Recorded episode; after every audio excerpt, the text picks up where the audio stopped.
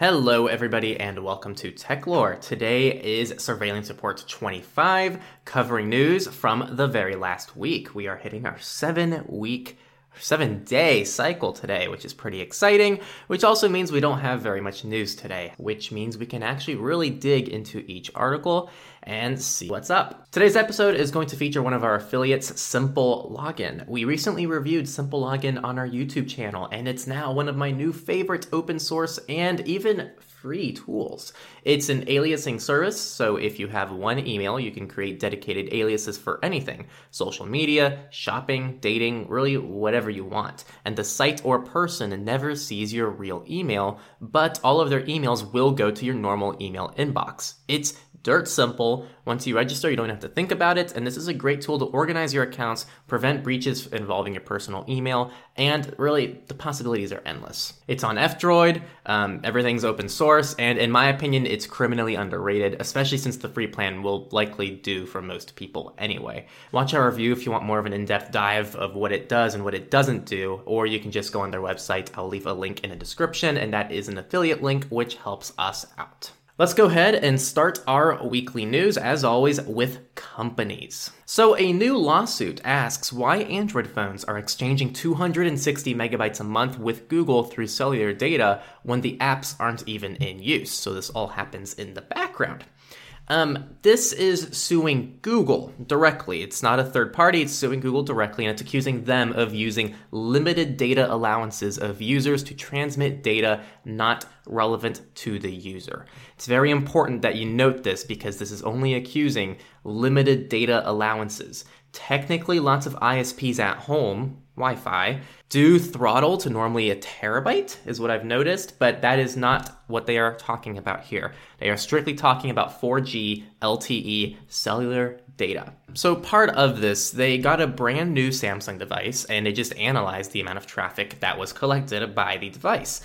Um, so, they found that of course, it collected a ton of user data in the background. Um, however, they are strictly concerned with the data usage. They are not concerned about the privacy aspect of this. They just care about the data usage. So the lawsuit isn't targeting anything privacy related that Google's doing in the background. It's just a fact that it is collected over cellular data, which could be costing its users money because some people are working with limited data plans. It's very important to note that because these people aren't actually doing this out of the sake of privacy. So while the lawsuit is knowable and it's addressing a very legitimate problem, it's not quite done for the reasons you might think of when you read this headline. So just keep that in mind, though we should probably still support this. Our next article shouldn't be a surprise to anybody who tunes into our weekly surveillance reports because now for months we've been talking about Zoom and their security problems, and we have a whole video outlining what those security problems are. And it's a very long video because they have a lot of problems.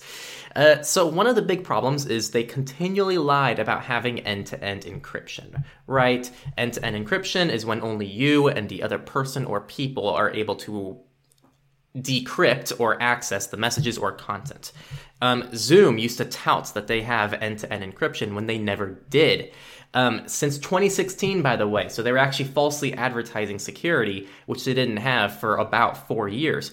The scary thing is, this was even used for some healthcare purposes where HIPAA was involved, and it was likely chosen because it might have met those very high standards. Well, very high. We, HIPAA could definitely be stronger, but it is something. The FTC and Zoom have established a settlement, which pretty much just requires Zoom to get their shit together and actually include end to end encryption and implement better security practices right? Which I think is not too much to ask for, and that's what some politicians are complaining about. It's not enough. Some politicians are responding, say this is absurd as they lied for four years about a technology they didn't even have, which may have impacted users negatively, and those users are not being compensated for a product that they paid for. Because remember, a lot of companies pay for using Zoom, and they were promised end to end encryption, which Zoom never had. So these politicians think it's only fair for them to be compensated in some way. While part of me says you can't have your cake and eat it too, which is what's definitely happening here, I very much would like to see Zoom come under some real fire for this because it's true. They're getting off really easy for lying about something for four years, and if this was a smaller company that was being sued in a smaller court, uh, I'm sure something more drastic would happen to them. Believe it or not, that's all the company news this week. Uh, research is next up, and it's only one article. And this is probably what you've heard about this week. There wasn't much news, and this is probably the only thing you really heard about. Macs are spying on every single program you use and open, and it's just horrible, and you should never touch Mac OS. If you actually read into it, that's the TL. Too long didn't read. this is a very important to break down because there are a lot of things that I think were taken out of context. And again, if these things are valid, I definitely want to cover them. I'm not trying to defend Apple here, but I do want to defend misinformation, which is what some of this is. As you know, Apple's Big Sur has been released. It's a major, they say every year is major, but it's apparently a, another major release of Mac OS, um, which brings along some cool new features, whatever, you know, Apple's drill. The researcher has accused Apple of three things with Big Sur. A, and if you're watching the YouTube video, you're going to see it on the screen. A. Unencrypted OCSP requests. B. These requests are carried through a third party CDN. And C. Apple is inside the NSA's PRISM project. Let's break these all down. A seems like the most valid concern. First, OCSP is not unique to Apple and is utilized on several operating systems, including many Linux distributions. It's not inherently something evil. Second, Apple implements this as a way to check the safety of programs, and this doesn't seem unique to Big Sur, so there is an argument for the security's sake. If you're a user who's downloading something malicious, there is a possibility this could catch that. Third, the concern of it being unencrypted seems extremely valid, but people are still digging into this because the researcher didn't include much information. Um, in theory, if it's unencrypted, that means that anyone on a network or anyone who's tapped into a network or anyone on your local Wi Fi could look and see what programs are opening. And this is all in theory. But again, no one's really looked into this much. So I want to wait to see actual different expert opinions to see what they have to say about this because a lot of the information in this research article isn't fully accurate or it's uh, taken a little bit out of context or it's just completely fabricated without, or at least there's no evidence to point to it. So that's part A. Part B, very similarly, there's no evidence. So, yes, I would like to wait to see what other people say about this, people who I consider legitimate experts. So let's wait on that.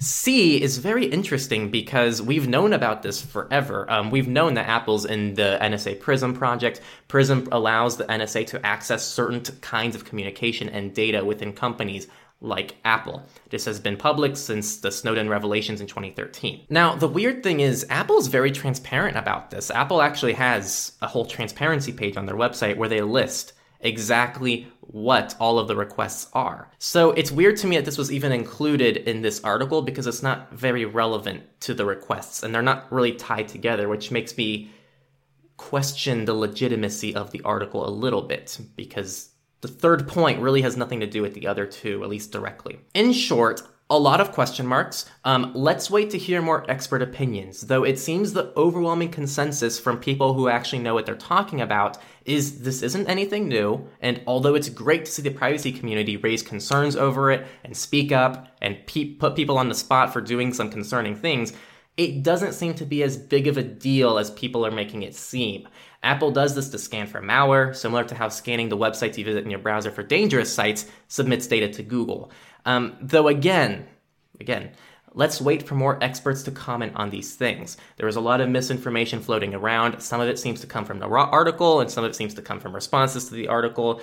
It seems like a crazy mess, and before we officially comment on anything and actually give a recommendation for something, like don't use Big Sur and ditch your MacBook, let's just wait. And don't update anyway, because there's always bugs in the first few weeks of Mac OS. Don't be that guy who updates early. Just let Apple figure out the problems first. That was it for research people. Now let's go into the politics, which also only had one article. It was a boring week. Um, believe it or not, nothing from the US, so we just go straight to the EU. The Swiss government never knew about the CIA front company. Now, for those who didn't hear, um, this was this came out some time ago, but it was revealed a Swiss based encrypted device maker called Crypto AG was actually a front for the CIA since 1970 as a way to get some more data on citizens. The Swiss intelligence service has known about this since 1993. but the Swiss political leaders had no idea of its existence since last year in 2019. That's really the story. It is kind of a nothing burger. Nothing really came out of this. Um, really, the main takeaway is it's mostly a Swiss issue, as it shows an intra-governmental information gap that may displease the EU. Again, nothing's really come out of this. Um, I was kind of fishing for articles because there were no other major political articles, and this is the best I could find. One takeaway to give you is never over rely on the jurisdiction of the country. So you go to Proton Mail's website and they say, "Oh, we're, we're, Switzerland based, so trust us." Don't trust something just because of its jurisdiction. I do think jurisdiction can play a part into why something is trusted, but don't just say this shouldn't be your main defense. Proton Mail is good because it's Swiss. No, there are very good American US things, despite the USA being a Five Eyes country. Um, so just keep that in mind. I wouldn't use jurisdiction as a sole decider for why you should or shouldn't use something. All right, the next category free and open source. And I spent more time than I'd like to admit trying to find an article because there wasn't really anything new in the open source world this last week. Um, it was a slow week. I can't really say that enough. So, what I found uh, the EFF, the Electronic Frontier Foundation, it's if you don't know who they are, you should know who they are. They are a very pro FOSS, very pro privacy uh, organization. They rely on donations and they do a lot of cool things. You should check out their website, EFF.org. They introduced a new How to Fix the Internet podcast. Uh, the podcast digs deep into the issues that plague the internet today, as well as propose solutions to them, including FISA, US broadband, third party doctrine, barriers to tech, facial recognition within law enforcement, and digital first sale. These are pretty common issues we hear about almost weekly in the surveillance report and they're trying to make a podcast just talking about them. There is this official website too with a little bit more information and where to listen to it. Definitely watch that if you're interested. Don't forget too that Surveillance Report, if you're watching the video, is also a podcast. So you can watch both of these through your RSS client or Spotify or iTunes or wherever. So you get your weekly dose of depressing information because I should rename this to the depressing reports. It's almost never positive, man. All right, and just like most of the other categories, Misfits just had one, and this one was not hard to find because it was a pretty nasty Misfits article. Now, no matter where you fall on the political spectrum, whether or not you agree with Donald Trump, his campaign does currently believe the election is rigged against them. No comment. To tackle this, they opened a lawsuit and threw a site together to collect voter information for people who supported their cause. The problem, it was hastily thrown together. Uh, and publicly showed a list of voter names and addresses as you typed in the fields. Someone was able to run a script that could pull all the data of each voter's name and address. Another person used an injection to pull names, addresses, date of birth, and the last four digits of their social security numbers. The site is now buried, but um, I think it shows to be careful with any brand new websites that may not have been properly looked over within a few hours of creation. I think a major takeaway from this voter data is treated like absolute garbage in the United States. I don't know how it is in other countries, as I live in the United States, but I can tell you, election data is just sold off to anybody. Um, when you register to vote, a lot of states give that data to campaigns, so campaigns can then target you for text messages, emails, um, mailing addresses, and whatnot. And that should not happen. Uh, who you vote for should be one of the most secret things that you do. People don't know that. Uh, Hitler in World War II, before um, he went on his massacre, he used census data to help narrow down who was Jewish.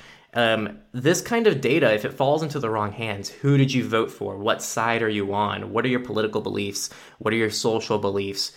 They tell a lot about who you are, and if a certain demographic is ever targeted for who they vote for, or what their demographic is, how many people live in their house, it's a lot of dangerous information to give someone. So just keep that in mind. I feel like that is one of those things that just needs to be kept private and secret because no one should know who you vote for except you and in my opinion, there should be a way for not even the government to know who voted for who. Um, it'd be great if that could happen while still preventing fraud, but um, Yeah, well, I'm not an election expert, so I don't know how to do that, but I can tell you I wish that's how things were done, and we could do things privately yet safely and securely. And uh, that, my friends, is Surveillance Report 25. We are a quarter of the way to 100 episodes. Uh, crazy how long this has been going on. Uh, we hope to keep it up. It's a lot of fun to do. It's weekly. I'm going to try to keep it more weekly.